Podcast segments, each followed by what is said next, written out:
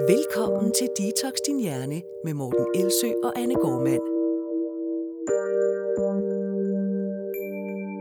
Hej Anne. Hej Morten.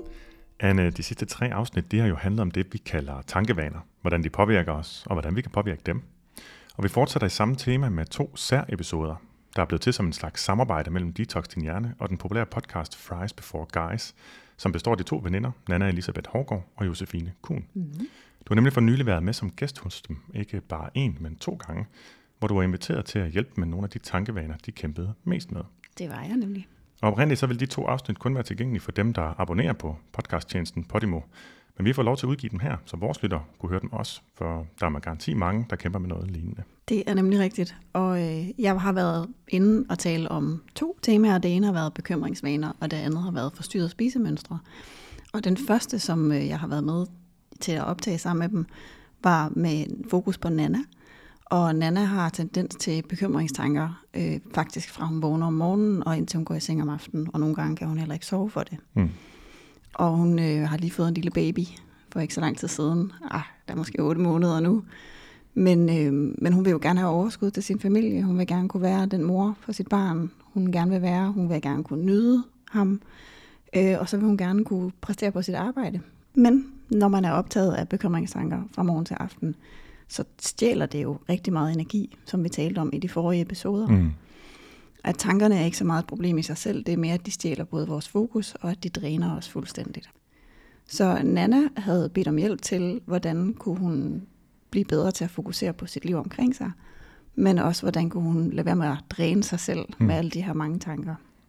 Og det handler episoden, som jeg er med i, om. Ja, og med den lille intro her, så er det faktisk bare nu blevet tid til at give ordet til Nana og Josefine. God fornøjelse.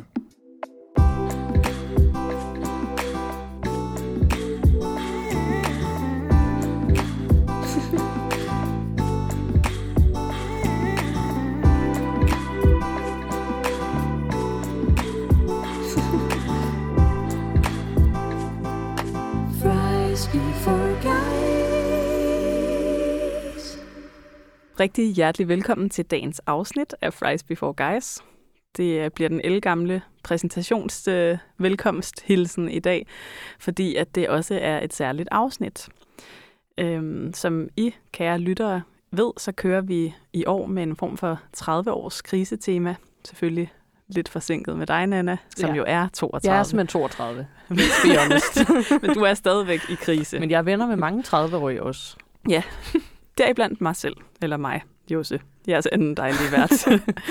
øhm, men øh, vi har talt rigtig meget om de forandringer, der er fulgt med i vores liv i forbindelse med at blive 30 og leve det her 30'er-liv, som for vores vedkommende har vist sig at være til tider lidt ensomt. Vi har forandret os rigtig meget. Vores hverdag har forandret sig, og øh, det har givet os nye indsigter om os selv. Det har også, der er også opstået nye udfordringer, og øh, Ja, og det har vist sig at være nogle meget skældsættende år.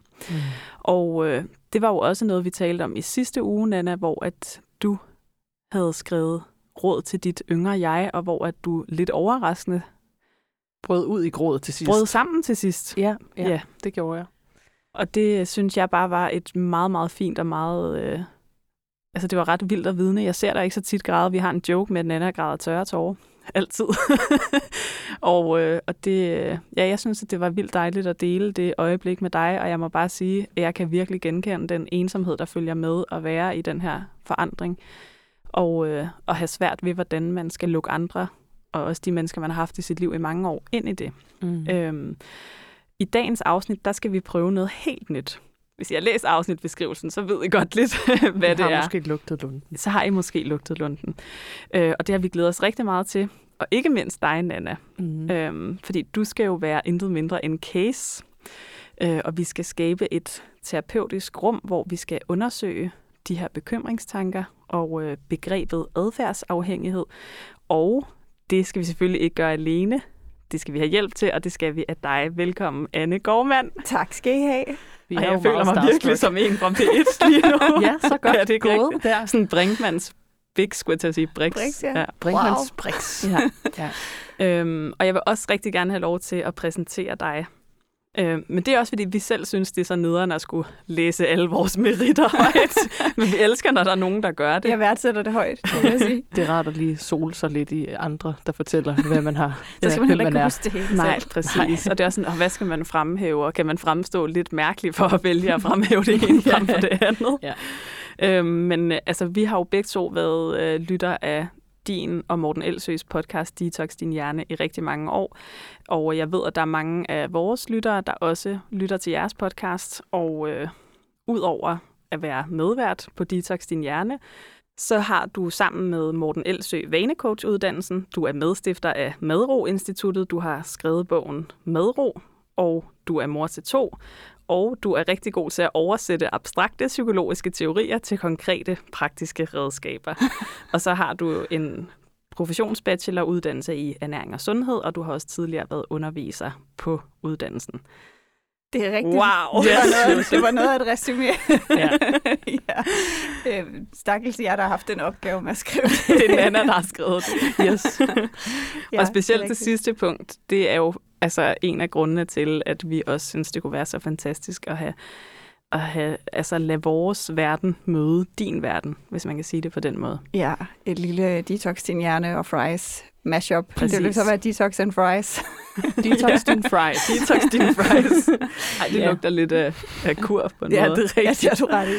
Ja. ja, fordi som vi jo har øh, øh, talt rigtig meget om, eller det har været et, et tema sådan, i min krisetid, det her med øh, bekymringstanker. Og øh, det er sådan poppet op i forskellige afsnit, hvor jeg sådan, det pludselig er gået op for mig, jamen jeg gør det i de her situationer. Og dem kunne vi godt tænke os at udfolde sammen med dig, og så se sådan, jamen hvordan kan vi tage det her sådan meget sådan hjernetog, der kører, for mit vedkommende i hvert fald, med sådan bekymringer og øh, ting, jeg burde, og ting, der giver mig ondt i maven, til sådan konkret at finde ud af, hvordan kan vi arbejde med det. Ja. Ja.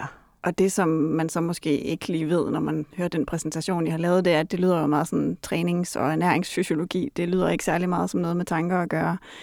Men øh, jeg har faktisk aldrig rigtig hvad skal man sige, gået den vej, min uddannelse bragt mig. Jeg har gået videre med adfærdspsykologi, eller, øh, og laver faktisk det, vi, kalder det for, for vaneterapi. Og det lyder måske sådan lidt øh, loddent eller abstrakt, men det er i virkeligheden bare ligesom, der er noget, der hedder fysioterapi og ergoterapi. Så er det, hvor man bruger adfærdspsykologiens svar på, hvad gør man, når man har fået nogle dårlige vaner, som bringer ens liv i en retning, man faktisk ikke ønsker. Mm. Øh, og hvordan det så forholder sig til tankerne er, at de færreste måske er klar over, at tanker også kan være dårlige vaner. Altså at man for eksempel, hvis man er vokset op i et hjem, hvor man altid har skulle bevare den gode stemning, så har man måske haft en tendens til, at man sådan skulle øh, være den, der hele tiden sørgede for stemningen. Og det startede måske dengang, og det har man måske så ikke brug for, når man bliver ældre. Men så kan man have sådan en, øh, nogle tankevaner omkring, at når man er sammen med andre, så er det mig, der skal sørge for den gode stemning Ja. eller hvis man har oplevet noget traumatisk, at så man begynder at have tendens til at bekymre sig, at man så måske ikke længere sådan reelt har så mange ting at skulle bekymre sig om, men så er ens hjerne ligesom sat i gang i sådan en form for trusselsfokus, hvor det hele tiden handler om, tænk nu, hvis der sker noget dårligt, tænk nu, hvis andre dømmer mig, tænk nu, hvis nogen bliver sure på mig, øhm, og så forestiller man sig alle mulige skrækscenarier, og, og det kan på en eller anden måde blive, nu nævnte du, øh, Jose, det her med en adfærdsafhængighed, at man på en eller anden måde kan få forstærket den måde at tænke på. Altså at man faktisk bliver belønnet af sin egen hjerne, hvis det giver mening, Mm.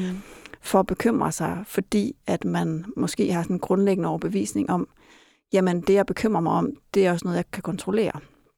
Altså jo mere jeg tænker på det, jo bedre går det. Eller så er jeg i det mindste forberedt på det. Det er det, Mm. vi kalder for metakognitive tanker. Altså at man har tanker om sine tanker, og hvorfor det giver mening at have dem. Og så kan man godt ligesom have sådan en overbevisning om, om hvis jeg nu bekymrer mig om, hvordan dagen bliver, eller hvis jeg nu bare prøver at planlægge mig fremad, så, så går det nok bedre. Og så bliver man af sit eget sind belønnet for at have de tanker, fordi det opfattes af hjernen, som om man er ved at løse et problem. Mm. På samme måde som hvis man var ved at løse et problem i den virkelige verden, så får man også den der indre belønning af, sådan, det tjekkede jeg lige af, nu er det fikset. Øhm, så det bliver på en eller anden måde forstærket.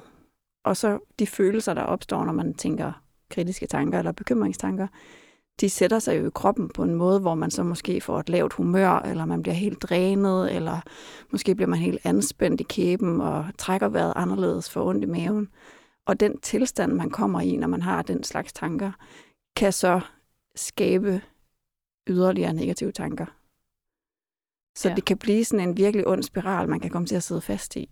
Og det, da du Det er jo en beskrivelse af mig, du Er laver det nu. det? Jeg skulle lige til at sige, Nana, hvad tænker du egentlig, når du hører Anne sige de her ting? Jamen faktisk er det bare enormt rart, at der kommer en fagperson, som du jo er, og så siger, at det er det her, der sker, når, altså, når du tænker. Fordi det er jo præcis, som du siger, øh, at jeg kan forsøge at prøve at tænke mig frem til den gode dag. Og så er det sådan reelt de problemer, jeg måske skal løse, dem har jeg nogle gange ikke engang fokus til at løse. Du ved sådan, fordi at jeg er så meget inde i hovedet. Ja, og det er jo det, hvis man, altså vi ved alle sammen, at tid er en begrænset ressource, men det er vores fokus jo også. Vi har ikke kapacitet til mere, end vi har kapacitet til at fokusere Nej. På og tænke på. Og det Så- der, synes jeg også er virkelig noget, jeg tænker over, altså i forhold til, at der er sket meget for mig det her år, jeg er blevet mor. Øh, jeg skal sådan på en måde økonomisere med mine tanker, og derfor har jeg jo fået også en bevidsthed om, at det er det her, jeg gør. Øh, inden vi trykkede tænd for mikrofonen, så sagde du jo, at, øh, at det var ret perfekt, at vi skulle lave det her afsnit i dag, fordi at i forrige uge fortalte jeg om, at jeg i år ligesom er blevet opmærksom på, jamen det er det her, min hjerne gør. Øh, og det synes jeg ligesom er, er endnu et spor til det her, at jeg sådan har alle de her problemer med bekymringer, men jeg er også blevet opmærksom på, at det er det, jeg gør, og hvor meget fokus det tager fra alle mulige andre ting, og hvor indadvendt det kan gøre mig, og hvor faktisk også hvor egoistisk det kan gøre mig. Og det, øh, ja, det er bare en, en stor indsigt at have fået, og en lidt sådan sørgelig indsigt at have fået. Og lidt overvældende at skulle forholde sig Ja. til. Ja.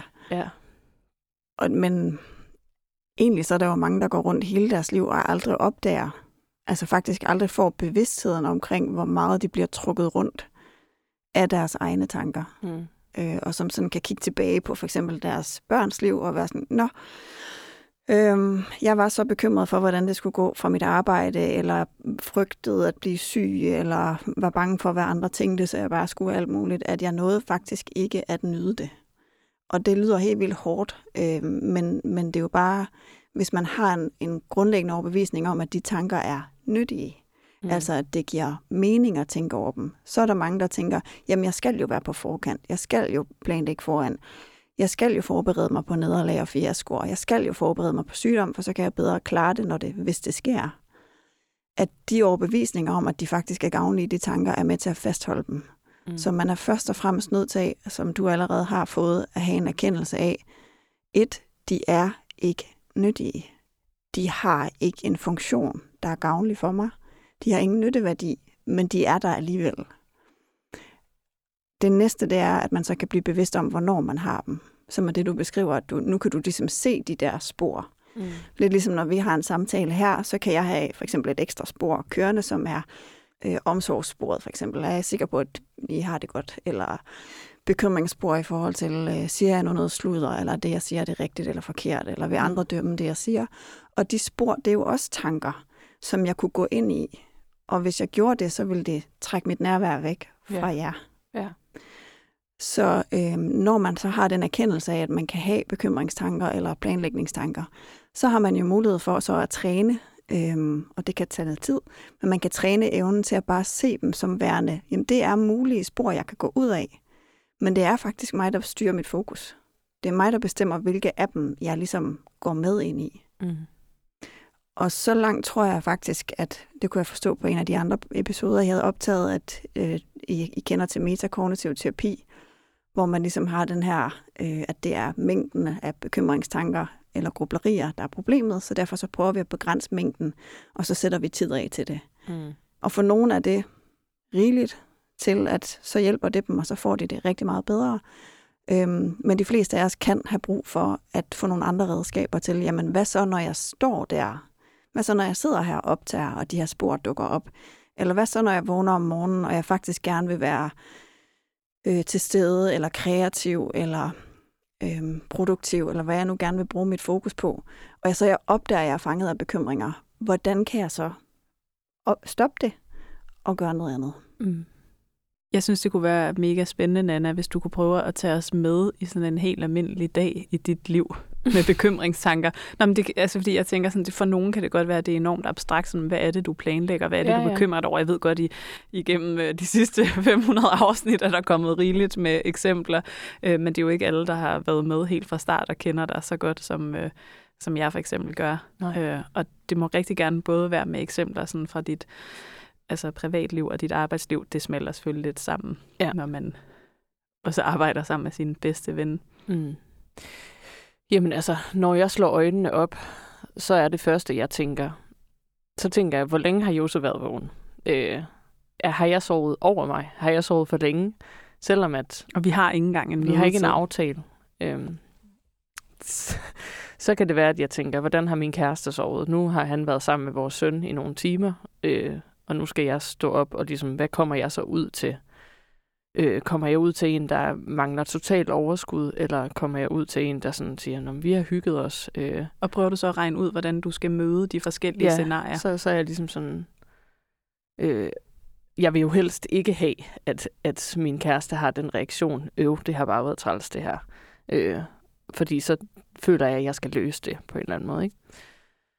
Så kan jeg, hvi- hvis vi ikke har noget morgenmad, øh, som jeg gerne vil have, øh, jeg plejer at få noget yoghurt med noget mysli, øh, hvis vi ikke har det, så kan jeg i det sekund bekymre mig om, hvad, hvad får det af påvirkning på resten af min dag, fordi jeg ikke fik det gode morgenmåltid, som jeg ved er vigtigt for mig. Hvad kan det være for nogle bekymringer, du så har?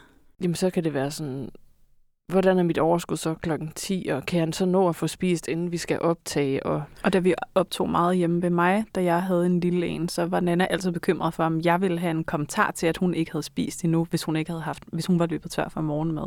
Ja. Det kan jeg huske, du altid kom og var en stor undskyldning over, hvis du ikke havde spist. Ja. Det ved jeg ikke, om du kan huske. jo, nu du siger Ja. det, kan jeg godt huske det. Øhm, ja, og det kan så også være sådan noget, jeg bekymrer mig om, hvis Jose så kommer, og jeg ikke har spist, og vi skal optage, og at det hele ligesom falder sammen på en eller anden måde. Øhm, Hvor langt når du har tænkt det ud? Altså, hvad forestiller du dig så, at der sker? jamen, så forestiller jeg mig, at Jose ville blive sur på mig i så fald. Øh, det, Selvom jeg jo så tit selv spiser midt i vores... Øh, altså, ja, det er ja. som om, det er, så hægt, det er jo så hægtet af fra... Det er fuldstændig hægtet af fra, hvad Fra- du gør. Ja. Det har slet ikke noget med dig at gøre. Nej, og hvad du når på en morgen, og, hvor og hvornår du jeg kan er. mødes. Og, altså, Okay. jeg, har, jeg har dog sådan et scenarie, jeg sådan spiller i mit hoved fra, jeg kan huske, da du øh, var sådan he- helt nybagt mor, hvor, et, hvor et klokken lige, altså I sådan sov over jer, fordi jeres barn for første gang ligesom sov til klokken 8. øh, så det har jeg sådan, åh ja, hvis det sker for mig, så går det nok, for det er også sket for Jose. Det er sådan en, ligesom en overlevelsesmekanisme, jeg har. Ja, okay. Øhm, bless your soul. ja, og her er klokken måske 9.30 med de ting, jeg har beskrevet nu. Okay, Hvis jeg så, nu sov over mig, så ville Nannas scenarie også være, at det på en eller anden måde også var noget, hun skulle løse. Det ville ikke være mit ansvar at skulle løse det for hende. Hun ville skulle løse for mig, at jeg var sovet over. Ja. Og det ville være, hvor hendes bekymring ville gå på, hvordan hun nu kunne tilpasse sig det nye tidsperspektiv. Altså det er Okay. helt sikkert. Yes. Fordi så er det sådan, har jeg nu gjort noget forkert i at være klar? Du skal endelig bare sla- altså, altså sådan, så er det Ja, ja, også ja. som om, at Nå, jeg har nok Og jeg misforstået var nok for det. hurtig på Ja, aftrækkeren. jeg var nok for hurtigt klar. Ja. Okay, så hvis man så skal arbejde med at få en bedre kontrol over de her tanker, så giver det vildt god mening at have fat i sådan en, ligesom du siger nu, sådan en konkret situation. Mm. Og så er der mange, der godt kan tænke, ja, ja, men det hjælper jo ikke på alle min selvkritik og andre tanker og katastrofetanker i andre situationer, øh, for eksempel i trafikken eller andre ting, du har nævnt før. Men det gør det, fordi når man træner noget et sted, så bliver man også bedre til det andre steder. Ja. Lidt svarende til at gå ned i øh, træningscenteret og blive stærkere der, så kan du også bedre løfte dit barn og løfte tungkasser. At det er sådan, man, man kan vælge et sted, hvor man siger, her betyder det rigtig meget for mig at øve mig på at, at stjæle mit fokus tilbage til det, jeg gerne vil, så jeg kan få lov at bruge min morgen, som, som er vigtigt for mig. Mm. Øh, og så den evne til at kunne fokusere tilbage på det, der er vigtigt, den tager man med sig videre til andre ting også. Ja.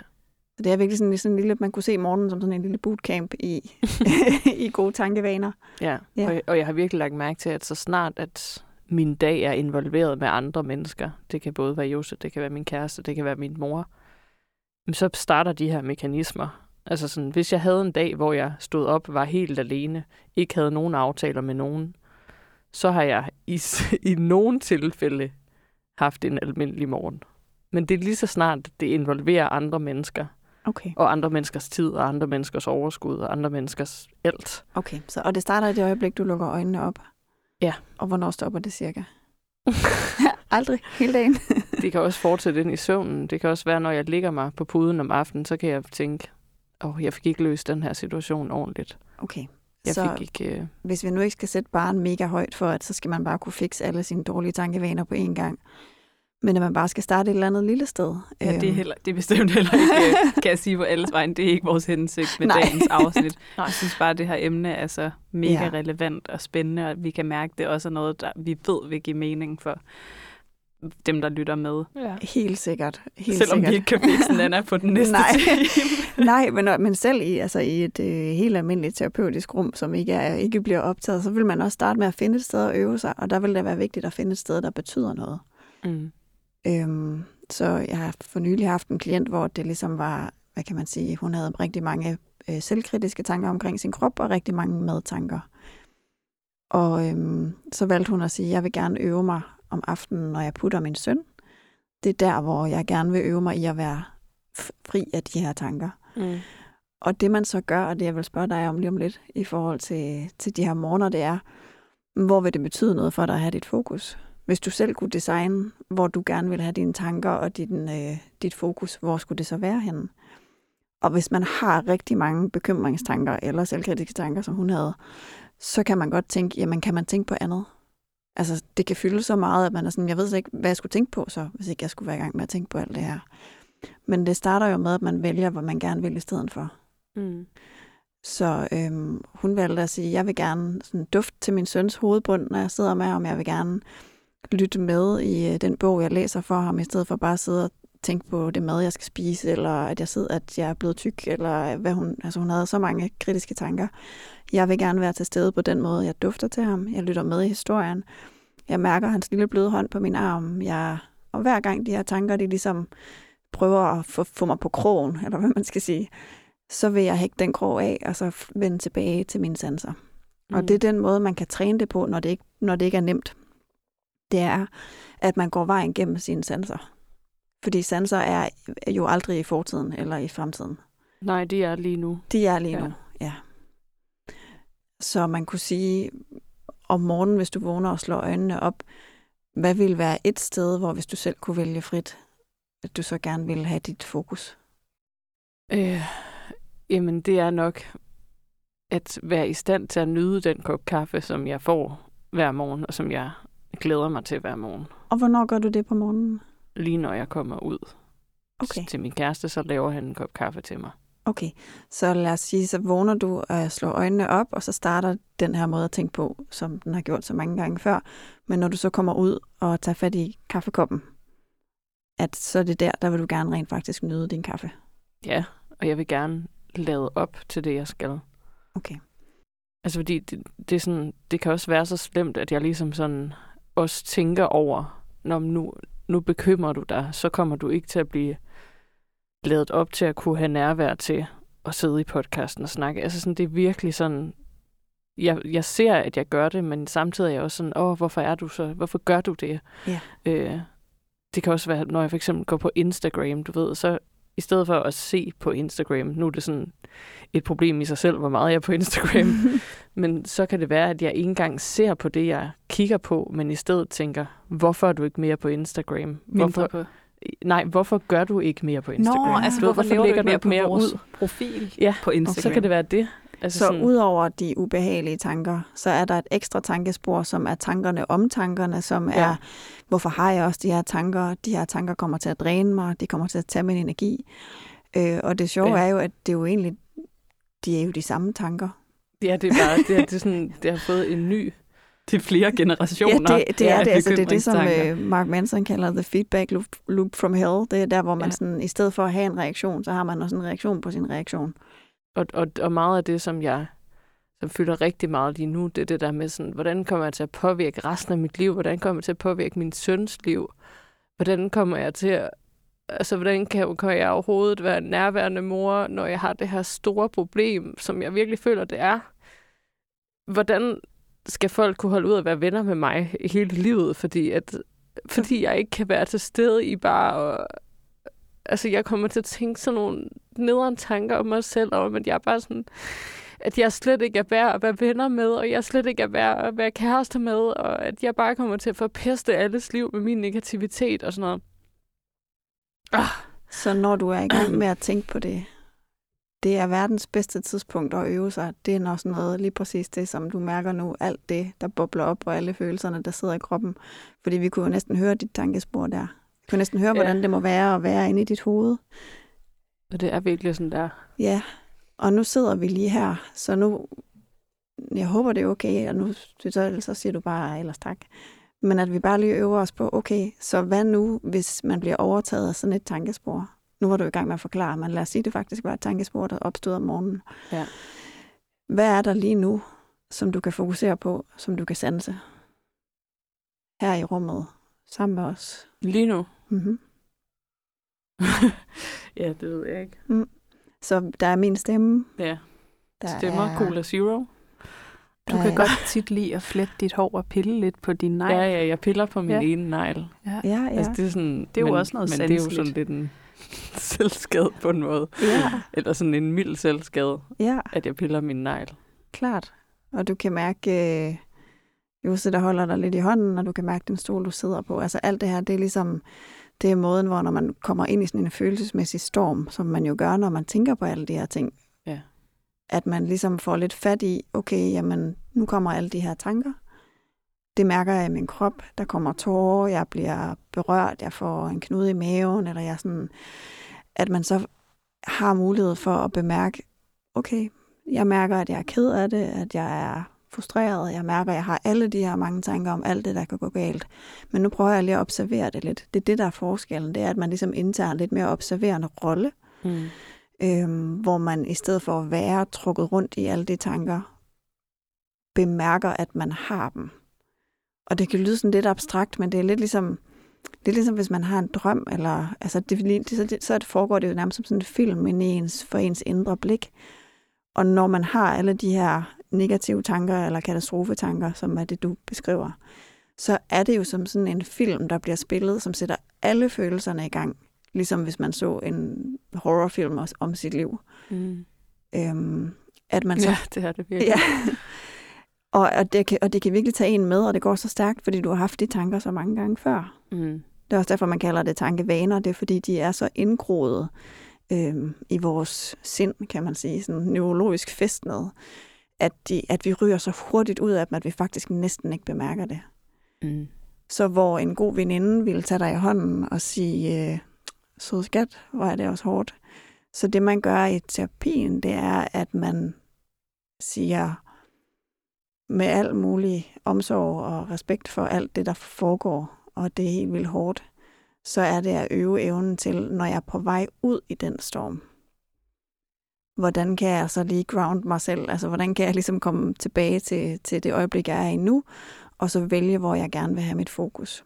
Mm. Og lad os sige, det her skete om morgenen. Du vågnede og slog øjnene op, og så startede den tankestrøm, og så gik den måske hele vejen ud til, så er jeg en forfærdelig veninde, eller jeg kan aldrig, eller alle de her sådan kaosagtige tanker, som vi, vi kan jo godt blive enige om i det her rum, at det er jo ikke fordi, de er sandhed.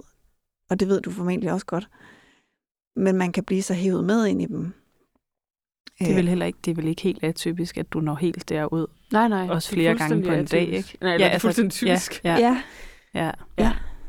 Og, og det, det kan man sige, normalt så vil man måske begynde sådan at tænke over, ah, er det også rigtigt at diskutere med sig selv og sige, ej, det er heller ikke rigtigt, at jeg ikke kan være en god veninde. Eller, og, så, og så kan man sige, så synes man, man løser det ved, at man prøver sådan, veninder gør det samme, ikke prøver at sige, nej, det er du da ikke, og ja. du er da så god, og tænker på alt de, det her. De der sådan, det er også de der sådan, øh, bekræftende ting, for eksempel som Jose giver mig, ikke? eller min kæreste giver mig at sige, vi forventer ikke noget af dig. Det er sådan noget, han siger altid.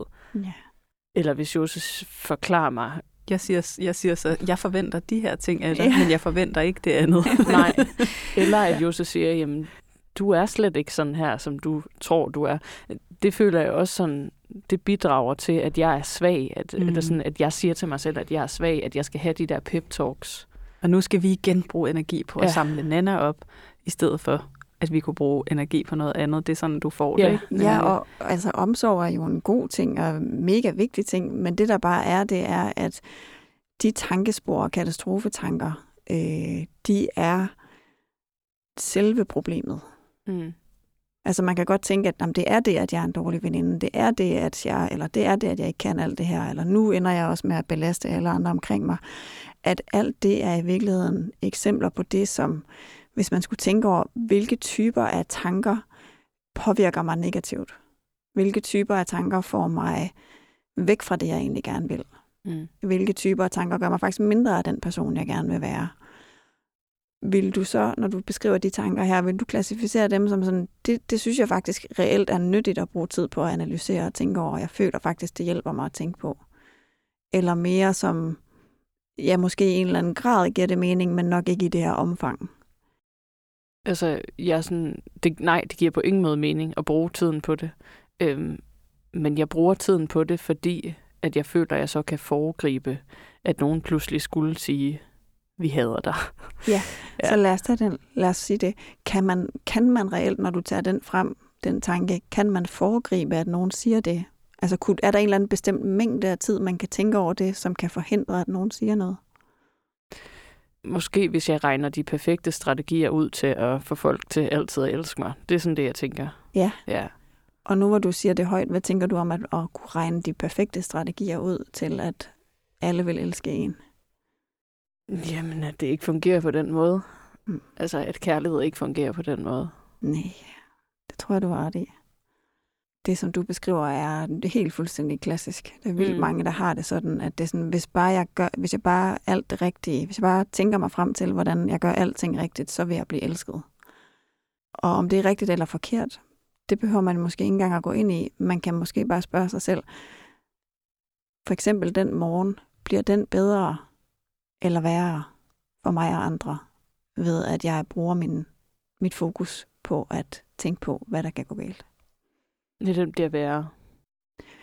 Så i stedet for, at man så tjekker, er det rigtigt eller forkert, eller bruger mere tid på at tænke over det, så har man faktisk mulighed for, jeg ved ikke, om I, jeg ved ikke, om I kan huske, min kollega Morten Elsø, han har sådan et øh, bullshit-stempel til artikler, som er noget vrøvl. Jeg kan godt huske det. ja. ja, han bruger det ikke så meget mere, men jeg ser det stempel inde i mit hoved, når jeg har for eksempel analysetanker om noget, jeg alligevel ikke kan kontrollere. Jeg havde en øhm, sådan stressagtig sygemelding. Jeg sygemeldte egentlig bare mig selv, men, øh, men der brugte jeg det meste af tiden på at prøve at analysere, hvad der var gået galt, og prøve at forudse, hvordan det ikke kunne gå galt fremad, og prøve at bekymre mig om, øh, om jeg nogensinde blev mig selv igen. Ja. Og selve det at gøre det, det forsinkede nok den proces med at komme, få det bedre med et år eller to. Ja. Fordi jeg fastholdt mig selv i at være konstant stresset. Altså, du nærmest bare erstattet den gamle stress med en ny stress. Ja, præcis. Det ene var ikke stress. Det var bare øh, aldrig sove, små børn, øh, Ja. alt for travlt, ingen pauser. Den rigtige stress kom først ved bekymringstankerne, og det var da jeg stiftede bekendtskab med den her del. Og hvis man nu forestiller sig sådan en morgen, hvor man siger, øh, man vågner op, man slår øjnene op, og så er det første, der vælter ind over en, det er, hvem skal jeg passe på i dag? Hvad, kan jeg gøre for, at folk ikke bliver sure, eller ingen er træt, eller ingen får en dårlig dag? Øhm, så er den hele, den hele den lille klynge af tanker med til, at som du siger, det er ikke fordi, det gør en reel forskel. Det er ikke sådan, at jeg kan fremtænke et eller andet perfekt, Mm-hmm. som så gør, at, at nu kan jeg pludselig gøre alting rigtigt. Det, det som min hjerne lover, når den tænker alle de her tanker, det kan den ikke holde. Der er ikke nogen garanti Nej. for, at det går godt. Mm. At man så med den erkendelse kan tænke, okay, så jeg bullshit-stempler det i mit hoved og siger, okay, der er nyttige tanker, og så er der unødige tanker. Og hvor det godt kan være nyttigt at planlægge sin dag, så er resten måske, det ved jeg ikke, hvordan du vil klassificere det lige nu, når vi snakker om det, i forhold til, om det er nyttigt eller unyttigt at tænke videre over, om nogen bliver sure eller ked af det, eller Altså, jeg har jo ikke oplevet det som nyttigt endnu. Altså, jeg vil ikke sådan 100% kunne sige... Altså, jeg har nok brug for at tænke på andre. Altså, sådan tænke på, hvordan jeg skaber en god dag for de andre. Det, det, det tror jeg ikke, jeg 100% sådan kan slippe. Altså, Nej. fordi det er også en del, at jeg selvfølgelig gerne vil tænke på det. absolut. Men jeg har ikke lyst til at tænke på det på den der måde, hvor det sådan har super meget med mig at gøre, og at det er Mm. noget, jeg skal regne ud. Men selvfølgelig vil jeg gerne bidrage til, Klart. at Josef får en god dag. Okay, Så det er sådan, jeg, jeg, vil ikke sådan, jeg vil mega gerne stadigvæk være i de tanker, ja. men på en anden måde. Ja, okay, så nu er, vi, nu, nu er vi ude i noget, så man kan sige, der er noget af det, der er nyttigt for dig at tænke på, og noget, du vurderer som, det, det er ligegyldige tankespind. Ja. Øhm, det er lidt ligesom med D-vitamin nu her, ikke? Vi mangler det, hvis ikke vi tager det, men hvis vi tager for meget, så bliver vi syge. At, at der, er en, der er en mængde af tanker, som godt kan give mening. Altså, Mm. hvordan vil min dag blive? Øh, hvordan kan jeg lave en god dag for, for Jose eller for min familie? Så hvordan vil du kunne skælne, hvad for nogle tanker, der så er nyttige, og hvad for nogle, du egentlig godt ville kassere, hvis det var muligt, eller hvis det er, bliver muligt? Jamen det første, jeg tænker, det er sådan dem, der kropsligt giver mig ondt i maven. Ja. Øh, som værende de unyttige.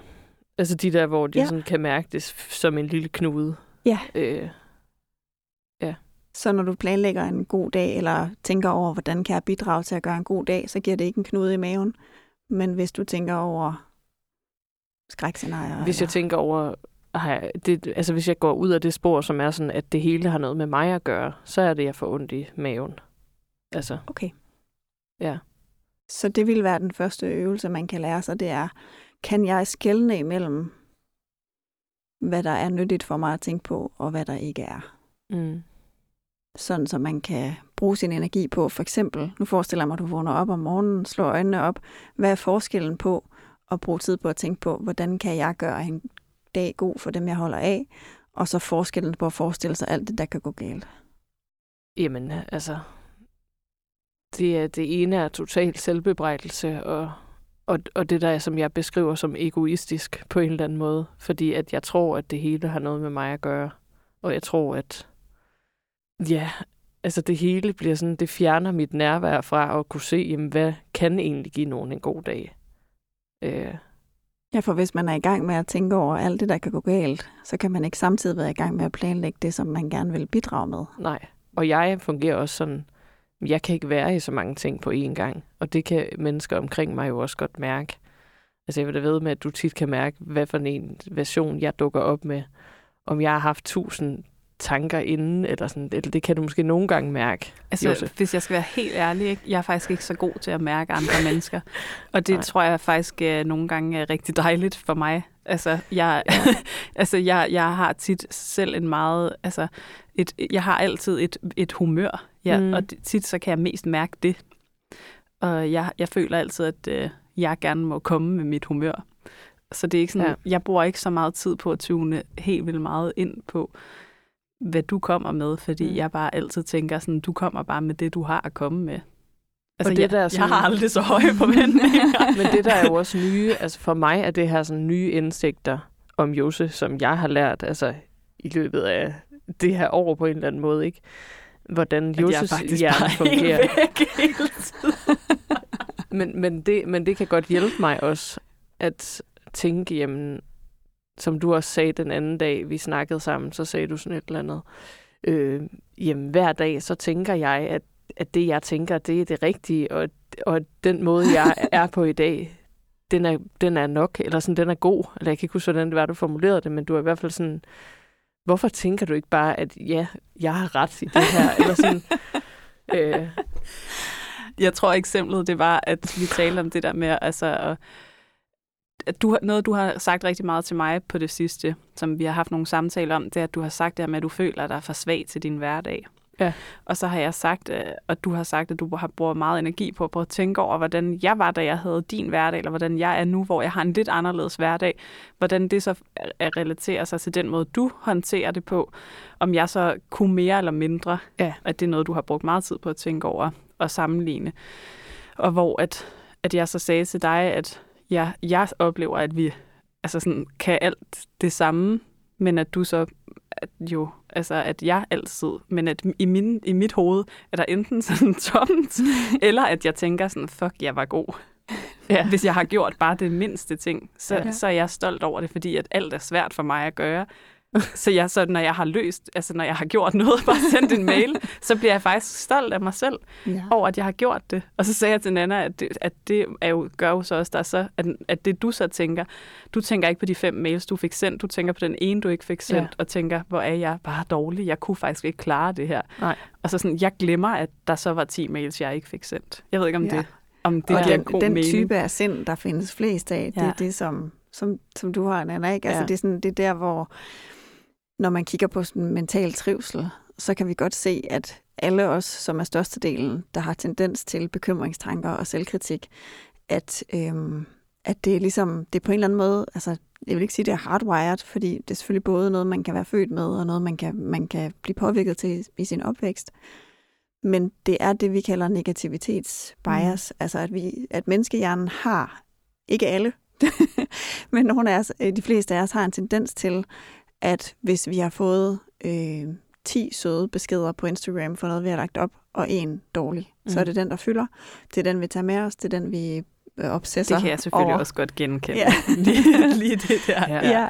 Ja. Men, men det, som jeg så synes er virkelig vigtigt at forstå, det er, at det er øh, på mange måder bare vores egen hjernes måde at prøve at beskytte os på.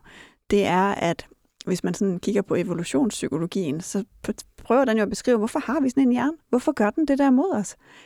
Jamen det gør den, fordi at når vi, øh, når vi retter ind og bekymrer os og er på forkant, så har vi en overbevisning om, at så passer vi bedre ind i flokken. Og det er mega farligt at være alene og ensom, hvis man bor på savannen for mange år siden. Så det er ligesom blevet noget, der er, det er noget, vi bare har fået med os, uden vi har bedt om det.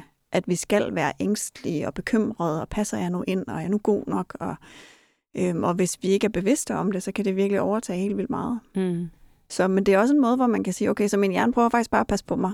Det er egentlig det, der er dens funktion. Når den gerne om morgenen tænker, nu prøver jeg lige at styre Nana i retning af og tænke på alt det, der kan gå galt, så er det en måde at beskytte mod øhm, at blive afvist af flokken. Mm.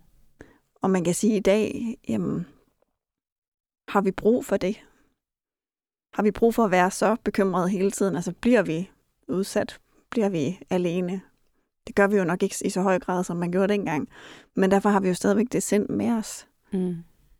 Så i den konkrete situation, du fortæller om, om morgenen, hvor du vågner ja. op, øh, og det første, der rammer dig, det er bekymringer og katastrofetanker omkring, hvad der kommer til at ske, og at du ikke kan leve op til alt det, du gerne vil, eller er for svag, eller alle de her tanker, du beskriver, så er det en måde, hvor dit sind ligesom har en installation, der hedder, okay, nu skal jeg prøve at være på forkant med alting, fordi det er enormt farligt, hvis jeg ikke retter ind og er god nok.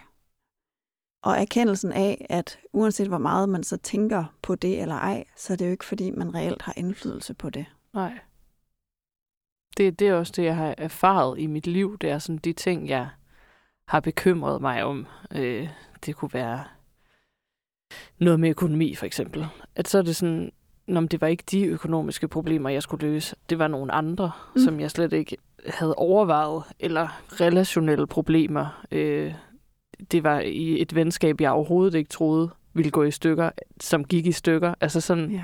så jeg har jo fået bevist tusind gange, at, at, sådan, at der er ikke de der forsikringer, og jeg har forsøgt mange gange at sådan tage forsikringer, eller gøre sådan ting i mit liv, som ligesom ville låse noget fast. Det kunne være for eksempel at blive gift, selvom jeg egentlig ikke havde overvejet, om jeg ville giftes. Øh, sådan nogle ting, ikke? Altså sådan for, for sådan at prøve at sådan styre det op på en eller anden måde. ja. Men som og du hvad siger siger, din erfaring der så om, hvor, hvor, hvor, hvor meget det har hjulpet til Jamen, at styre? den siger, at nogen kan komme, sætte en tændstik til det lort og brænde det ned på fem minutter. Altså sådan, det, det er min erfaring. ja. Så det er sådan... Og er der en mængde af tid, man kan bruge på at tænke på, om nogen tænder en tændstik, der kan forhindre, om de gør det? Nej. Nej. Nej. Øh. Så, det, så det der med, Din du siger, graviditet var også et godt eksempel. min graviditet. Hvor sådan alle de ting, du bekymrede dig over, om skete ikke. Men så endte det med, at du skulle have et akut kejsersnit, og så synes du ikke engang, det var så slemt. Ja. Altså hvis du forstår, eller sådan, du kunne sagtens håndtere at være i den situation. Mm. Du havde alle de redskaber, du skulle bruge for at kunne komme igennem det øh, skift, det lige pludselig var. Og ja. du både mentalt og fysisk er helet, og Ja, ender med også at have på mange måder også en god fødselsoplevelse. Ikke? jo, jo. Altså, Altså. så det er sådan... Så hvad siger din erfaring der om de ting, som du så ikke havde forsøgt at forudse på forhånd, men som skete? Hvordan kom Jamen, du igennem dem? Når, når noget sker på den måde, så har jeg værktøjer til at håndtere dem af min erfaring. Ja, min erfaring er, at jeg faktisk kan håndtere ret mange ting. Altså, ja. Jeg, både, ja, både sådan, for eksempel min graviditet, kærlighedsliv, der går i stykker, øh, flytninger, øh, uddannelsestop, alle mulige ting. Har jeg også egentlig... håndtere positive ting, som at have et livslangt venskab til mig, som mm. ikke er gået i stykker, som ikke engang mm. er på vej til det, og som du har ja. lykkedes at balancere også at arbejde sammen med, som er en sindssygt svær disciplin. Ja. Altså sådan, det er også gode ting, du også er god til at håndtere. Det er ikke ja, kun ja. kriser. Nej. Mm. Eller sådan, du er også god til at skabe gode ting for dig selv, som varer i lang tid. Mm. Og det er sådan lidt... Synes jeg. og det kan virkelig være, altså det kan virkelig være et værn imod bekymringstanker. Det er, at man har en eller anden form for, jeg har ikke lyst til at sige mantra, for det lyder så selvudviklingsagtigt, men sådan, at man har troen på, min erfaring siger mig, at de ting, der sker, dem kan jeg faktisk godt håndtere. Mm. Så jeg har ikke brug for bekymringstankerne. Kan jeg finde ud af at stanse dem endnu? Måske ikke. Men jeg har i hvert fald erkendt, at jeg har ikke brug for dem. Det er ikke sådan, at de har hjulpet mig i fortiden. Det er heller ikke sådan, at jeg ikke har kunne klare ting, jeg ikke havde bekymret mig om i forvejen. Det, det, det er fundamentet for overhovedet at kunne gå fra at sige, nu vil jeg gerne bruge energi på at planlægge og gøre dagen god for andre, eller gøre de ting, som betyder noget, duft til min kaffe, nyde de ting, der sker omkring mig. Det er der, jeg gerne vil have mit fokus. Øhm, man kan ikke slippe alle bekymringstankerne, hvis man tror, de er vigtige.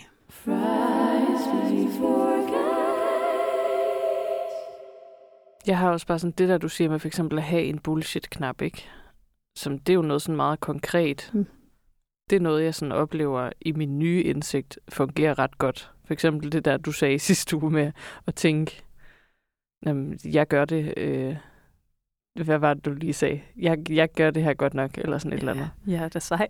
Eller sådan, jeg er sej for, synes, at man er sej for at, have, for at have skrevet den ene mail. Ja.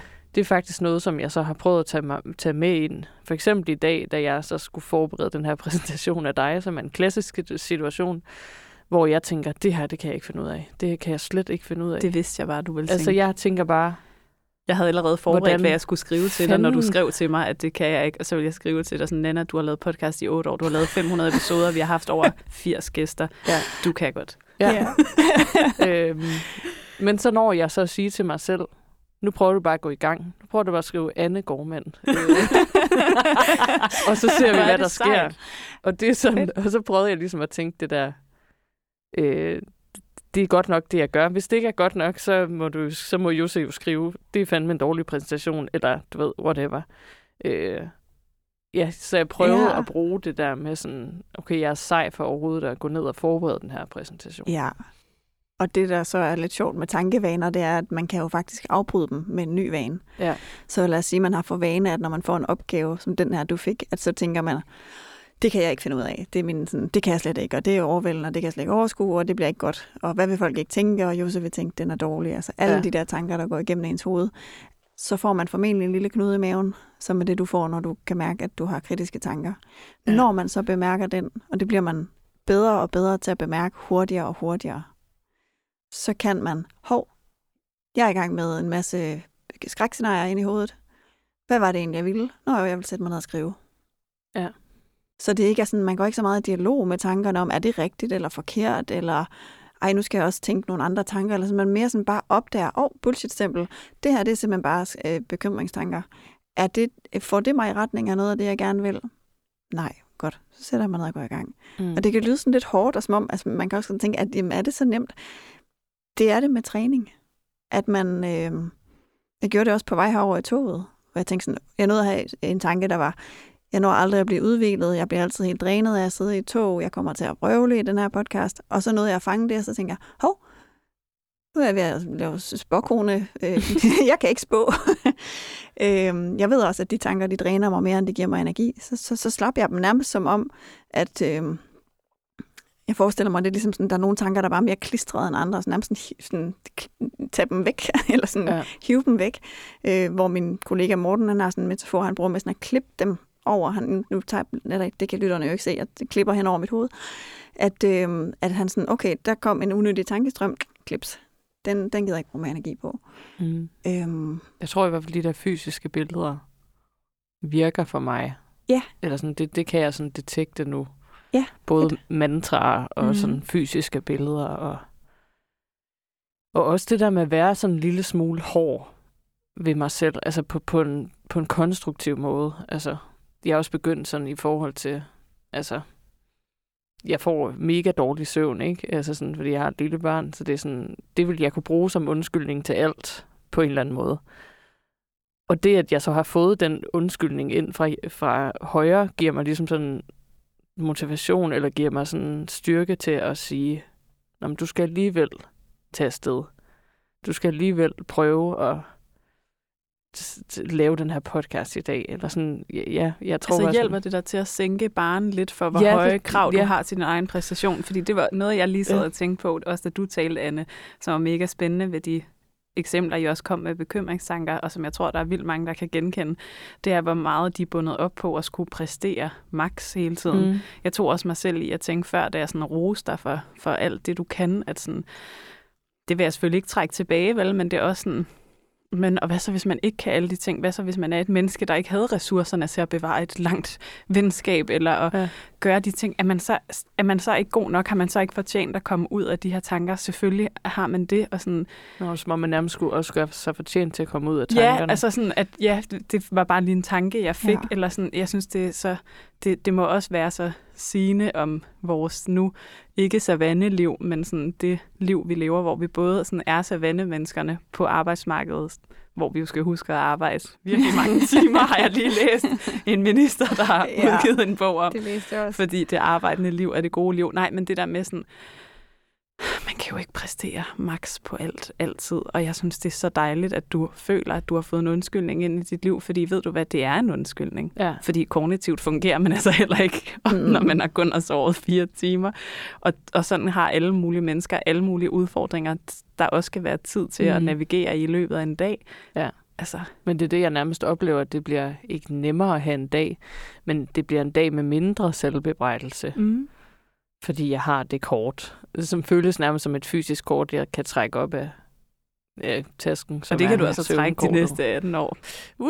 Altså, at du har, eller sådan, ja, vi har små, vi har jo børn derhjemme. Vi har små nu har vi en teenager, og, altså, sådan, det, det, det er Ja. et langt kort. Ja, Men det, er, men det er også lidt sørgeligt, at jeg sådan, du ved, det er først der, når jeg er fuldstændig udknaldet, at jeg føler, nu har du en, nu må du gerne ligesom trække det kort.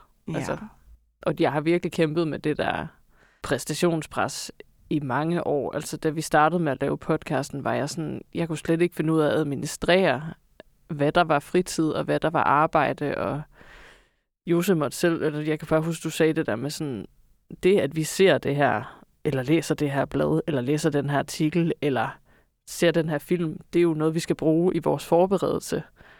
Så du må gerne se den her film. Altså sådan, jeg kunne simpelthen have det sådan, jeg nærmest skulle have tilladelse til at holde fri.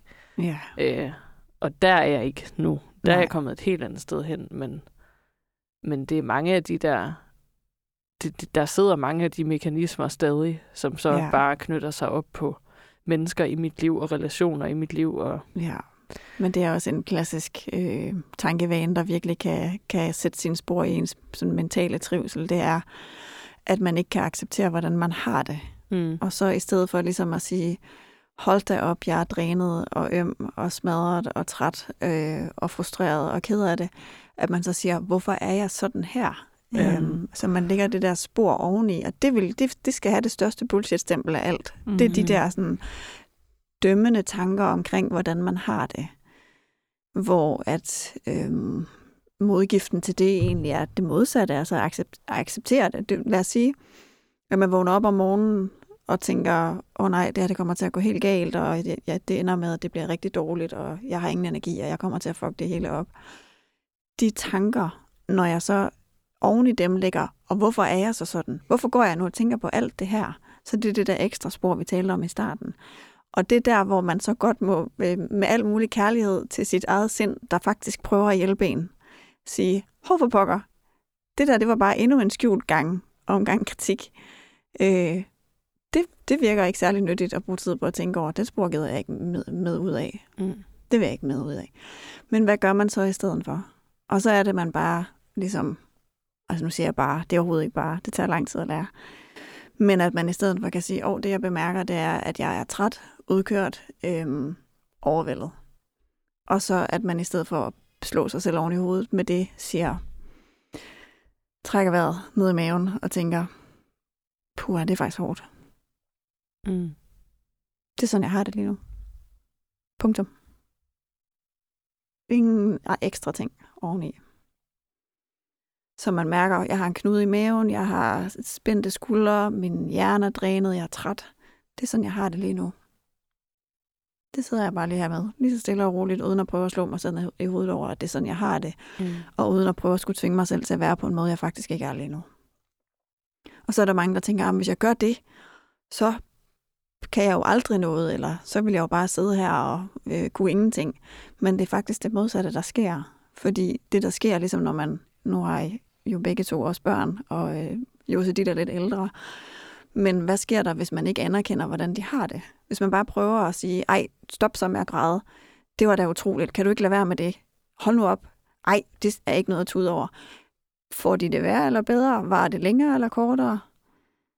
Og hvis man gør det mod sit eget sind, det var bare længere tid. Mm. Så hvis man i stedet for siger, åh, oh, jeg kan se, du er helt vildt ked af det, og så bliver man bare lige hos dem, så går det over hurtigere. Og det er nøjagtigt det samme med vores eget sind. Ja, det er et meget godt billede. Ja. Hvor fjernt føles det for dig at skulle have den omsorg for dig selv, eller at skulle kunne det, og sige, ja, det er faktisk hårdt.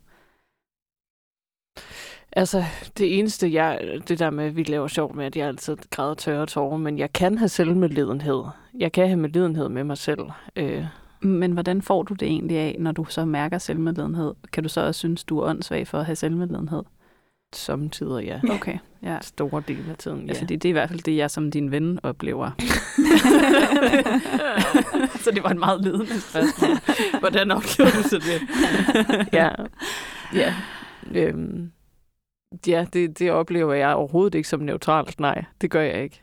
Nej. Altså som, som ren konstatering af tingens tilstand. Det er, det er meget lavet også med selvbebrejdelse. Fordi ja. så er det også tit der, du kommer ud i de der sammenligninger, hvor du sådan, jamen det kan da godt være, at jeg har det hårdt, men jeg kender jo nogen, der har været igennem det samme. De taklede ja. det altså på en anden måde, uden de havde ja, sad og havde så ondt af sig selv. Og sammenligninger ja. skal have deres helt eget stempel. Ja. Virkelig. Hvis man, hvis man hver gang man sammenlignede sig med andre, kunne sådan få et lille stød af en eller anden art, så man sådan, nu er du i gang med at sammenligne dig. Er det nyttigt? Giver det mening? Gør det dig til et bedre menneske? Får du en bedre dag? Får andre omkring dig det bedre? Skaber du noget bedre i verden? Bidrager det til noget? Nej. Og jeg synes, altså sådan, jeg synes mine venner, øh, mine få, men gode venner, er meget gode til ikke at sammenligne sig. Altså sådan, jeg ser virkelig dig, Jose, som en institution i dig selv. Er du øh. i gang med at sammenligne dig nu med, hvor meget andre sammenligner sig med andre? Nok, ja. ja. Måske, ja. Ja, kan du høre? Er, er det ikke sjovt? Mm. Altså, det, er det, sådan, det, det er bare... Så tror du, vi andre, vi ikke sammenligner os. Nej, men det er, og det er vidderligt, for grund til, at jeg griber den her, det er, fordi de er så lumske, de tanker. Ja. Man kan vidderligt tænke, nu er, jeg, nu er jeg i gang med at gå ud af dem, og så er man faktisk nærmest på vej ind i dem. Og jeg, jeg, jeg sammenligner bare med, da jeg havde det skidt dengang, at så kunne jeg have analysetanker om mine analysetanker. Mm. Ja. Altså sådan, ej, hvorfor er jeg også sådan et menneske, der skal analysere alting? Og nu har jeg også brugt fem timer på at analysere det her, og nu har jeg også bare gjort mig selv endnu mere dårlig. Sådan, nu er du i gang igen. Ja. ja.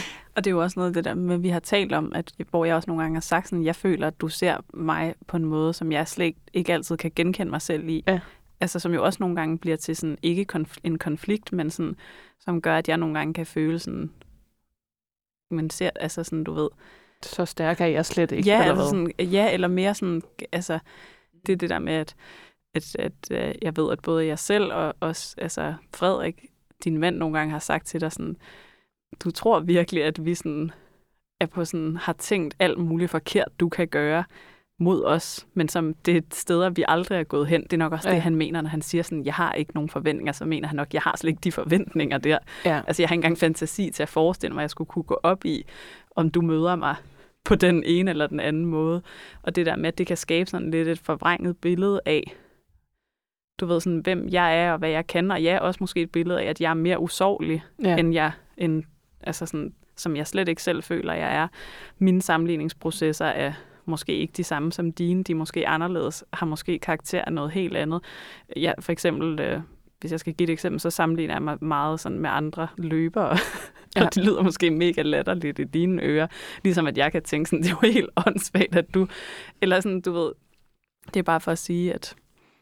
Hvad, var, hvad vil jeg egentlig sige?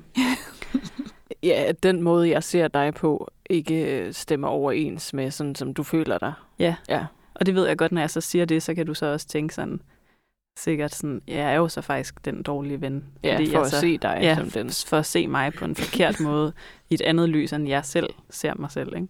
Ja. Ja, men øh, det er ikke det, det betyder. Nej. Nej. Men det er, det er virkelig et godt eksempel på de der ting, man kan være opmærksom på. Hvad er det for nogle kategorier af tanker, vi typisk alle sammen har, som virkelig altså, kan hive os fuldstændig ned og dræne os for energi. Og sammenligningstanker er helt klart en af de værste. Sammenligningstanker er, altså jeg ved ikke, jeg plejer, nu kan jeg ikke tegne her, men jeg plejer sådan at tegne en streg i luften, hvis, eller på et stykke papir, hvis jeg har en klient, og sige, alt det, som du har af forventninger til dig selv, hvis det er den her linje, så hver gang du gør noget, der går over linjen, så øh, har du det godt, og hver gang det er noget, der er under den linje, så er det dårligt. Og det vil sige, hvis jeg forventer, at jeg skal være helt vildt veltalende og helt vildt sjov og give alle en god dag, og altså alle de her forventninger, de ligger ligesom her, og jeg har sat dem så højt, at jeg kan næsten kun lande under den linje. Mm.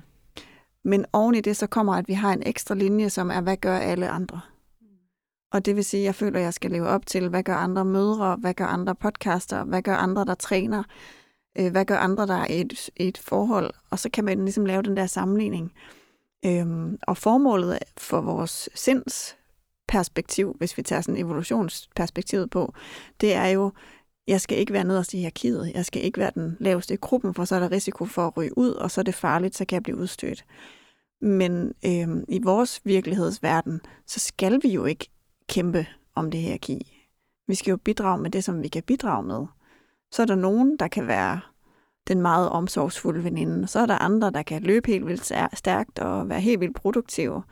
Og så er det som gruppe, vi ligesom, hvad skal man sige, bliver en god, værdifuld enhed. Så hvis man hele tiden sammenligner sig, så modgiften til det, det er at sige, jamen hvad er min plads? Det synes jeg er en mega god mm. pointe, fordi det er også noget af det, jeg kan opleve med selvudvikling, og det der med, at det er sådan, det er kun spændende, hvis det er i forhold til andre, og til, at vi jo er, altså indgår i fællesskab med andre mennesker, altså for mig at se, altså sådan, det er også det, jeg synes, jeg synes jo også, det er mega spændende at sidde og snakke om de her ting i dag, fordi det er jo også vores venskab og de relationer, du har til de andre mennesker i dit liv, du elsker. Altså, det er jo ikke Mhm. bare for, at du skal udvikle dig for dig selv og din egen skyld, vel? Altså, Nej. Nej, og apropos det, som du så sagde lige før, som jeg ikke... Altså det her med, at nu har jeg et tankespor om, at nu sidder vi igen, og det hele handler om mig. Trods mm. til, Mhm. at vi faktisk har besluttet, at hele episoden principielt skulle handle om dig, at så er det ligesom ja. et spor, der kører. Og så vil man så kunne lægge et spor oven i det, som er, ej, nu er jeg også sådan en, der har tanker om, at det hele handler om mig. Altså mm. det kan fortsætte det, det uendelige. Og det, jeg prøver at formidle, så godt som jeg overhovedet kan, selvom min hjerne siger, at jeg ikke gør det så godt, som jeg kunne, det er, det er, at det er mængden af tid, vi bruger på de tanker, der har betydning. Ja. Så at det ikke er så meget, om de er rigtige eller ej, eller om vi er gode nok eller ej, eller om vi er sammenlignelige med andre eller ej, men det er mere sådan, hvor meget af min dag og min energi gider jeg at bruge på at have sammenligningstanker, katastrofetanker, bekymringstanker, planlægningstanker, alt muligt, som tager mig væk fra, at jeg kan dufte min kaffe, smage min kaffe, sørge for at planlægge, hvad kunne jeg godt tænke mig at gøre gode ting for andre i dag, hvad for noget tøj vil jeg gerne have på, øh, hvordan er vejret udenfor, hvordan ser det egentlig ud, ej, jeg dufter egentlig dejligt. Altså alt det, som ligesom stjæler vores, øh, vores tilstedeværelse. Ja, og rent faktisk opleve dagen. Altså, det er, jo, Ja. det er jo også sådan en følelse, jeg kan have nogle gange. Jamen, jeg har slet ikke oplevet det her. Jeg Nej. har slet ikke øh, været, jeg har slet ikke haft det nærvær, som jeg skulle. Ja. Altså for eksempel har vi, vi har været i Aalborg øh, på ferie, ikke? Der brugte jeg meget af, af tiden på at tænke over sådan, hvordan kommer min kæreste til at være mindst påvirket af, altså sådan, hvordan kommer jeg til at belaste ham allermindst? Altså sådan, jeg, jeg fordi vi skulle arbejde. fordi vi skulle arbejde. Ja. Øh, hvordan kommer det praktisk til at se ud, og hvordan, selvom vi endda havde forventningsafstemt mig og Jose inden om, hvordan skal den her uge se ud, så oplever jeg bare, at jeg stadig øh, går alle mulige steder hen, der fjerner okay. mit fokus fra at Så det er et mega godt eksempel på, hvordan kan man så skælne, hvor meget er det nyttigt, altså hvor, hvor meget en del af den planlægning er faktisk god og gavnlig, og hvor meget af den er tankespind, det Mm. mm. samme spor, der bare kører igen og igen. Ja, og jeg kan jo godt føle, at jeg sådan at jeg lidt er en fiasko i den uge, fordi jeg ikke kunne finde ud af det i hjernen, som vi havde talt om, min hjerne skulle ikke. Jeg har faktisk Som et er- spørgsmål. Ja. Også, det er også til dig, Anne. Altså fordi, at jeg synes jo også, at, øh, at når vi for eksempel skal på sådan en arbejdsuge til Aalborg, hvor vi både skal holde noget ferie, vi skal lave noget arbejde, noget content til Instagram, og vi skulle også lave et show, så det var sådan lidt af det hele. Vi havde både mænd og børn med, så der var, der var også mange forskellige roller at navigere i i løbet af en dag.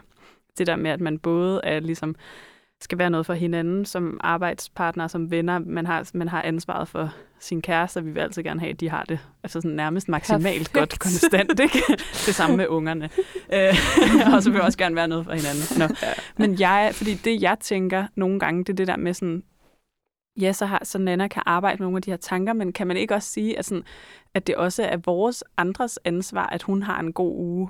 Altså sådan, kan det ikke også være, at du havde sagt til din kæreste, jeg har brug for, at du fortæller mig præcis, hvad du forventer af mig i den her uge? Mm. Altså sådan, må man godt, hvad må, hvor meget må man bede andre om, og hvor meget det er også en del af sådan en proces med at lære sine tanker at kende? Fordi jeg tænker sådan, det er også et stort stykke arbejde, hvis man skal kun lave det alene. Fordi jeg føler, at nogle gange, så er det vel også nogle andre, der også kan tage ansvar for en. Ja, selvfølgelig. Ja. Det er jo det, der er. Altså, vi ja. er jo, vi er jo altså, mega sociale væsener, og vi skal passe på hinanden. Det der med, at man siger, pas nu på dig selv. Jeg ved næsten Mhm. ikke noget værre. Nej.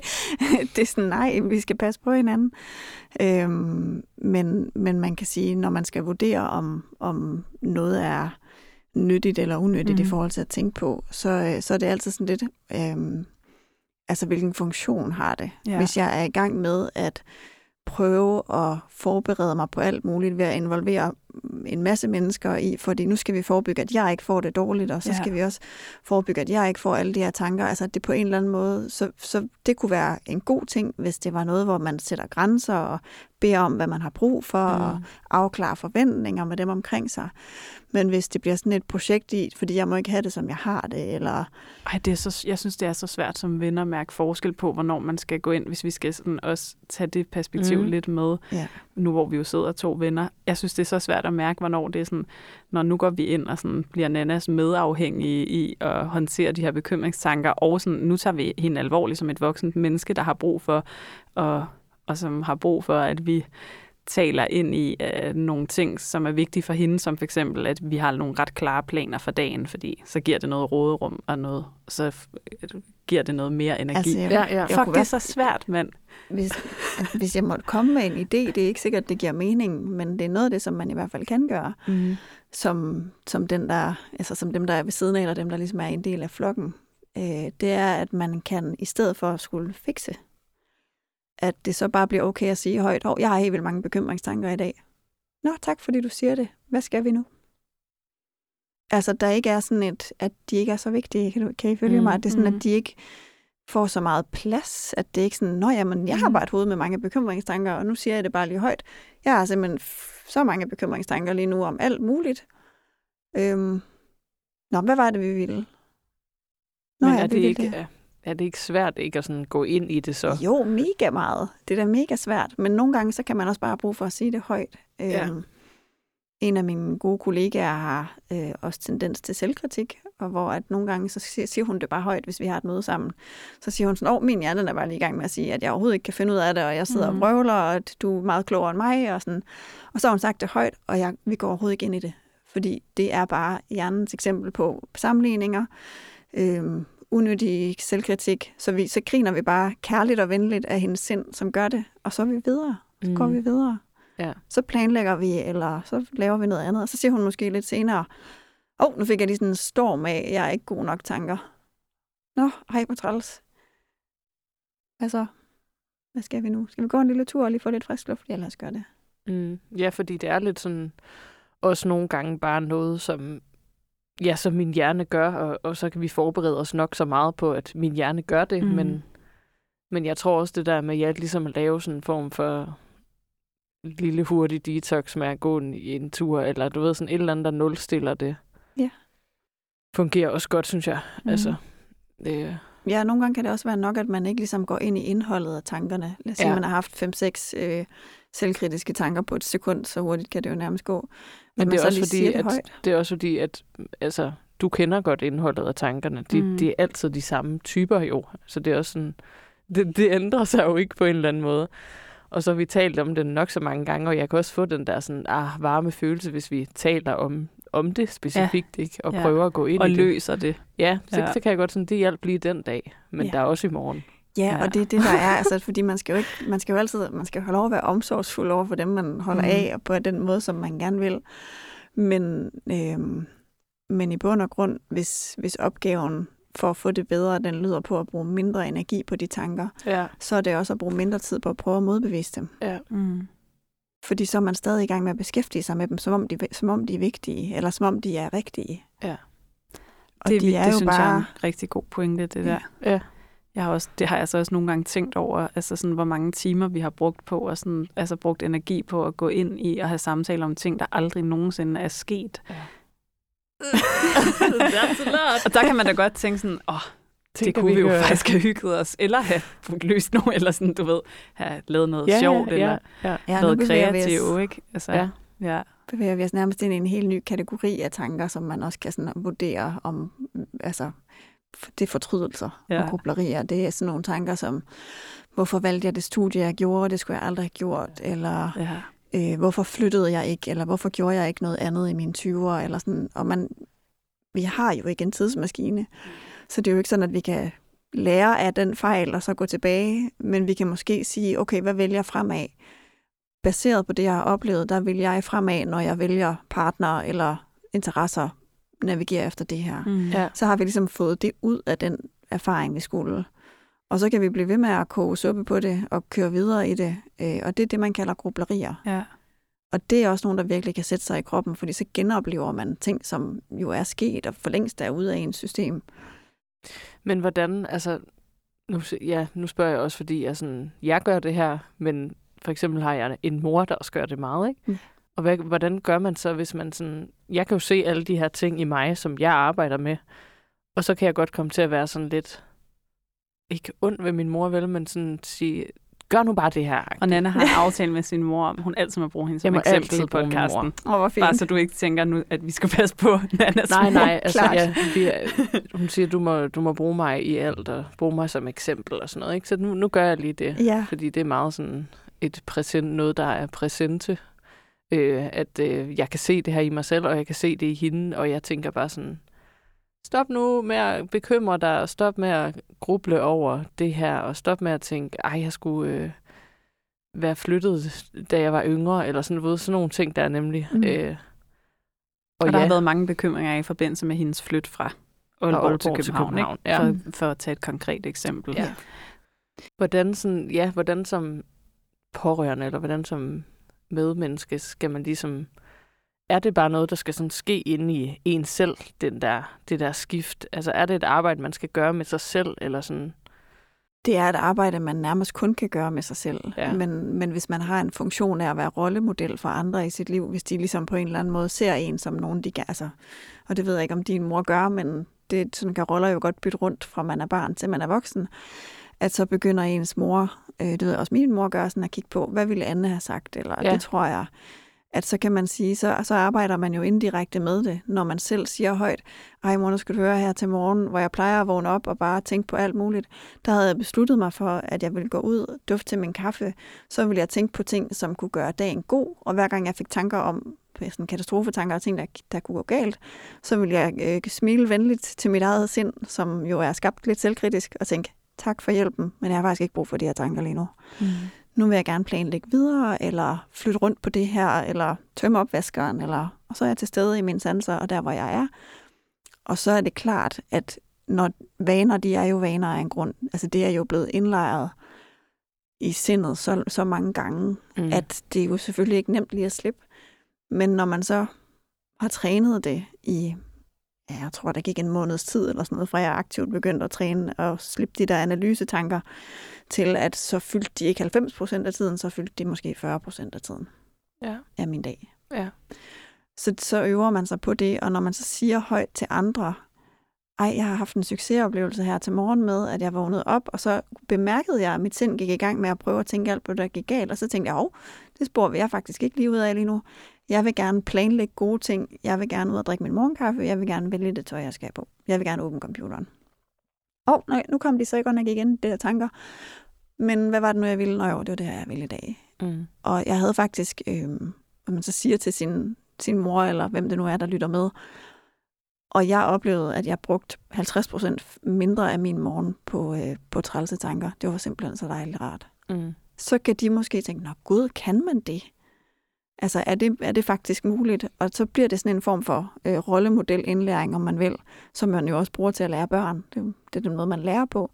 Det er, at man hører andre beskrive, hvordan de har haft held med at ændre noget, og så kan man måske begynde at omsætte det til sig selv. Mm. Så ja. vi kan jo smitte hinanden både med selvkritiske tanker, Mm. eller smitte hinanden med sammenligninger, men vi kan også gøre det modsatte. Ja. Det er fedt, du er begyndt at kunne tænke sådan, jeg sgu sej. jeg prøver i hvert fald. Du har gjort det, Det vil jeg sige. Nej, nu har jeg gjort det lidt. Ja. Mm. Ja. Jeg er virkelig sådan øh, åbenbaret op i mit hoved. Det arbejder virkelig det hoved nu. Øhm, så jeg Kan der virkelig, komme øh, flere tanker derhen, tænker man. Man tænker, kan der være mere? Men jeg føler, det er, sådan, det er nogle gode tanker. Det var altså Øhm, sagt med den største I know, kærlighed. I know. Ja. øh, så ja, tak Anne, fordi jeg måtte være case i, øh, i det her afsnit. Det har virkelig været dejligt. Selv tak. Jeg har måttet øh, parkere min selvkritiske hjerne mange gange i dag, og øh, mm, fokuseret på dig og din stemme, og hvad du havde at fortælle, og hvad du havde behov for. Det var virkelig også sådan afvæbnende, det der med, at du også siger, at jeg havde den her i toget. Altså, hvor, hvor det sådan, Ja. for mig er det sådan, har du også, har du også mm. de tanker? Det, det, er sådan, det er vildt rart også at høre om din kollega, ikke? Ja, øh, men alle har det jo i større ja. eller mindre grad. Så for nogen, der er det bare noget, der virkelig kan sådan blive forstærket, sådan, så det bliver mere og mere. Og så bliver det bare øh, noget, hvor man får svært ved at stoppe det igen. Ja. Men, men det synes jeg faktisk er den gode nyhed i alt. Det er, eller i alt det her, det er, der findes så mange gode terapeutiske redskaber. Og selvom man har prøvet en eller to forskellige slags, så findes der måske nogen, der faktisk rammer bedre øh, til den, man lige er. Og at man ikke skal give op på at finde det, fordi øhm, alle kan få, en, kan få bedre tankevaner. Mm. Og nu var jeg jo case, men øh, der er jo måske også nogle af jer derude, der kan bruge det, vi har talt om. Og hvis du sådan skal opsummere alt det, vi har talt om. Til, ja, vil du ikke, vil du ikke lige passe ud Til og min det? trætte Det er jo Meget derfor, vi har okay, dig ind, så vi kan slippe for ja. det. Ja, jamen det er nu, jeg er glad for, at jeg lige har skrevet ned, hvad jeg synes er det vigtigste. Ja. øhm, som mit sind siger, nu kan du ikke tænke mere, øhm, men det tror jeg faktisk godt, jeg kan, når jeg bare lige tænker på, at der måske er nogen, der kan have brug for det. ja. Så det, man kan gøre helt konkret, øh, er faktisk lidt det, som jeg beskrev med den morgen, og hvorfor jeg blev ved med at vende tilbage til den. Det er, at man kan vælge et sted, hvor man øver sig, og tænker, det er her, jeg vil træne øh, mig fra at komme ud af nogle af alle de her tankespiraler. Og måden, man bemærker det på, er typisk i sin krop. Og det er vi ikke så vant til. Men du beskriver det her med, at du får en knude i maven. Mm. Jeg får en følelse af at spænde op i kæben og skuldrene, øh, og ikke trække vejret ordentligt og blive sådan halvsvimmel. Ej, det kan jeg Og- virkelig genkende, Ja. det der med skuldrene. Ja, det hele spænder op. Og det er mit cue til, oh, hvad foregår der, når jeg er ved at tænke på et eller andet ubehageligt. Så man kan starte med at prøve at øve sig i, når jeg mærker, at jeg ikke har det særlig rart. Hvad var jeg lige i gang med at tænke på? Hvad var det, der, der udløste den her følelse? Og så kan man sætte ligesom øh, lidt ord på det. Altså jeg plejer at sige, bemærk, og så bagefter beskriv. Og jeg er ved at bekymre mig. Øhm, for eksempel skulle jeg til et foredrag for nylig, hvor jeg var mega, mega nervøs. Jeg bemærkede i bilen, jeg trækker vejret helt mærkeligt, jeg er helt anspændt, jeg har tusind tanker om, hvad de kommer til at tænke, om jeg kommer til at sige noget forkert. Jeg bemærker, at jeg har alle de her tanker. Jeg bemærker, at det sidder her i kroppen. Jeg kan sætte et ord på, det jeg føler mig, det er, at jeg føler mig nervøs. Giver det mening at tænke videre over og forestille mig, hvordan det foredrag bliver? Nej. Hvad er der lige nu, jeg kan fokusere på? Der er faktisk en god sang. Der var øh, Walking in Memphis med Mark Cohen, som er et af mine yndlingsnumre. Så lyttede jeg til klaveret. Fantastisk nummer. ja, ja, det kom som sendt fra himlen. så lyttede jeg til klaveret, og hver gang min hjerne gik i gang med at prøve at forestille sig, hvordan det ville være at stå der, så, så tænkte jeg, hov, nu kom ubehaget igen. Nå, det var fordi, jeg var ved at forestille mig foredraget tilbage til musikken. Og så på et tidspunkt, så driftede mine tanker hen til et andre ting. Så kiggede op på træerne, så himlen, så skyerne. Tænkte på ungerne derhjemme, hvad jeg glædede mig til. Og så var det som om, min hjerne ligesom slap det. Men det tog nogle gange. Og det var bare for at sige, at det, det man så kan gøre, det er, at man kan bemærke det, prøve at beskrive, hvad der foregår, flytte sit fokus til noget, man rent faktisk sanser, og så bare blive ved med det, indtil ens sind ligesom finder et bedre spor at gå ud af. Man behøver ikke fremskynde det, det skal nok komme af sig selv. Øhm, der er aldrig ingen tanker. så man kan egentlig bare sende dem videre, man ikke synes, man vil bruge energi på, og så skal der nok komme nogen, som man gerne vil. Jeg synes i hvert fald, det giver super god mening. Det gør det. Det er hermed givet videre. Ja.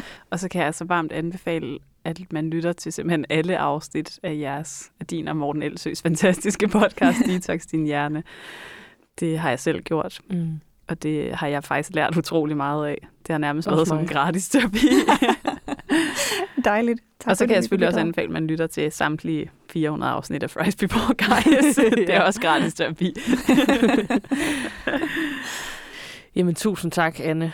Selv tak. Fordi du har lyst til at være med. Det havde jeg. Det var mega hyggeligt. Og rart at være her. Det vi håber, du vil være med til at runde af på den måde, som vi plejer. Gerne. Jeg hedder Josefine. Jeg hedder Nana. Ja, jeg hedder Anne. Og du lyttede til Fries Before Guys.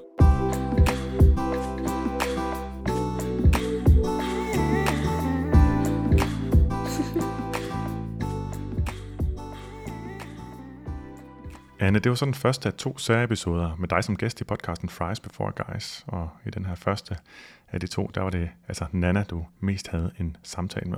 Ja, og jeg talte jo med Nana efterfølgende, og hun har gået i meget terapi øh, i mange år, og øh, har også kendt til en masse metoder. Hun har blandt andet arbejdet med metakognitiv terapi. Mm. Men som hun har beskrevet i nogle af de gamle episoder, så har det faktisk været enormt svært for hende at omsætte øh, metoden fra metakognitiv terapi, som er det med, at man skal bemærke, at man har sine bekymringstanker, og så parkere dem til et bedre tidspunkt, altså planlægge, hvornår man har dem. Ja. Og hun forstod godt konceptet, men hun havde enormt svært ved at forstå, hvordan hun skulle omsætte det til praksis. Og det hun beskrev efterfølgende fra episoden, det var, at der var nogle af de redskaber, som vi havde talt om i den episode, som for hende havde gjort det lettere at gøre det i praksis, fordi hun nu er i stand til at bemærke via sin krop og den, den måde, hun har det på, at hun er i gang med at bekymre sig. Og hun har også fået et redskab til at få stoppet de tanker. Hmm. Og hun skrev efterfølgende øh, nogle dage efter, at hun allerede havde det meget bedre, og havde haft nogle dage øh, i den uge efter, hvor hun havde været i stand til at nyde øh, sin hverdag, og hun havde været i stand til at parkere de her tanker. Og øh, det er jo ikke altid det er sådan for alle, og der kan helt sikkert også være nogen, der har brug for meget mere hjælp og meget mere støtte, og man når ikke ret langt i noget som helst terapeutisk arbejde på én gang. Men det var alligevel dejligt at høre, at hun faktisk kunne bruge det til noget. Og det håber vi jo selvfølgelig også, at lytterne kan. Klart, og, og, og bare det at få den erfaring med, at det faktisk kan lade sig gøre. Så kan det godt være, at der er sådan lidt en, øh, altså er lidt en kunstig fase nogle gange, efter man har haft en, en, en aha-oplevelse, hvor ting er nemmere. Og så skal man tilbage til, at øh, egentlig øve sig på det, fordi man hurtigt falder tilbage i gamle øh, mønstre. Men bare det at have oplevelsen af, at man faktisk kan, at det faktisk kan lade sig gøre.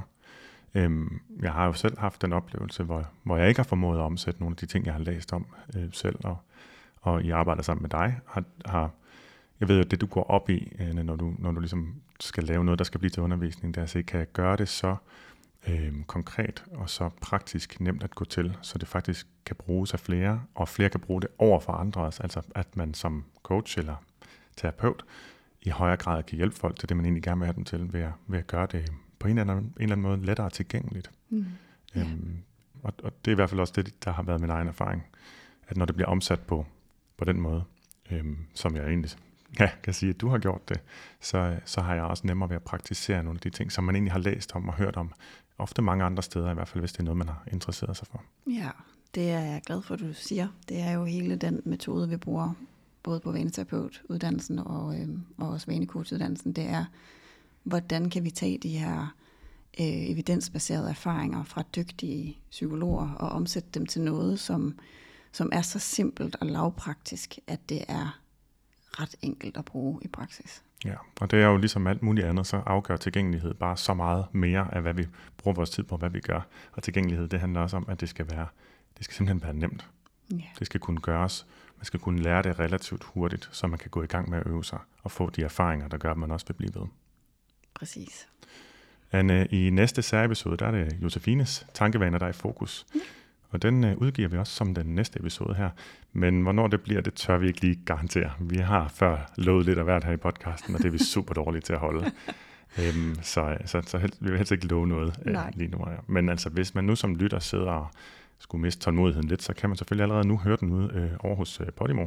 Det kræver til gengæld, at man abonnerer på deres podcast-platform, hvilket de selvfølgelig godt kunne tænke sig, at flere gør, og derfor har de været så flinke at give os et særligt link, der giver tre måneders gratis abonnement hos dem, og det link kan du finde i vores show notes.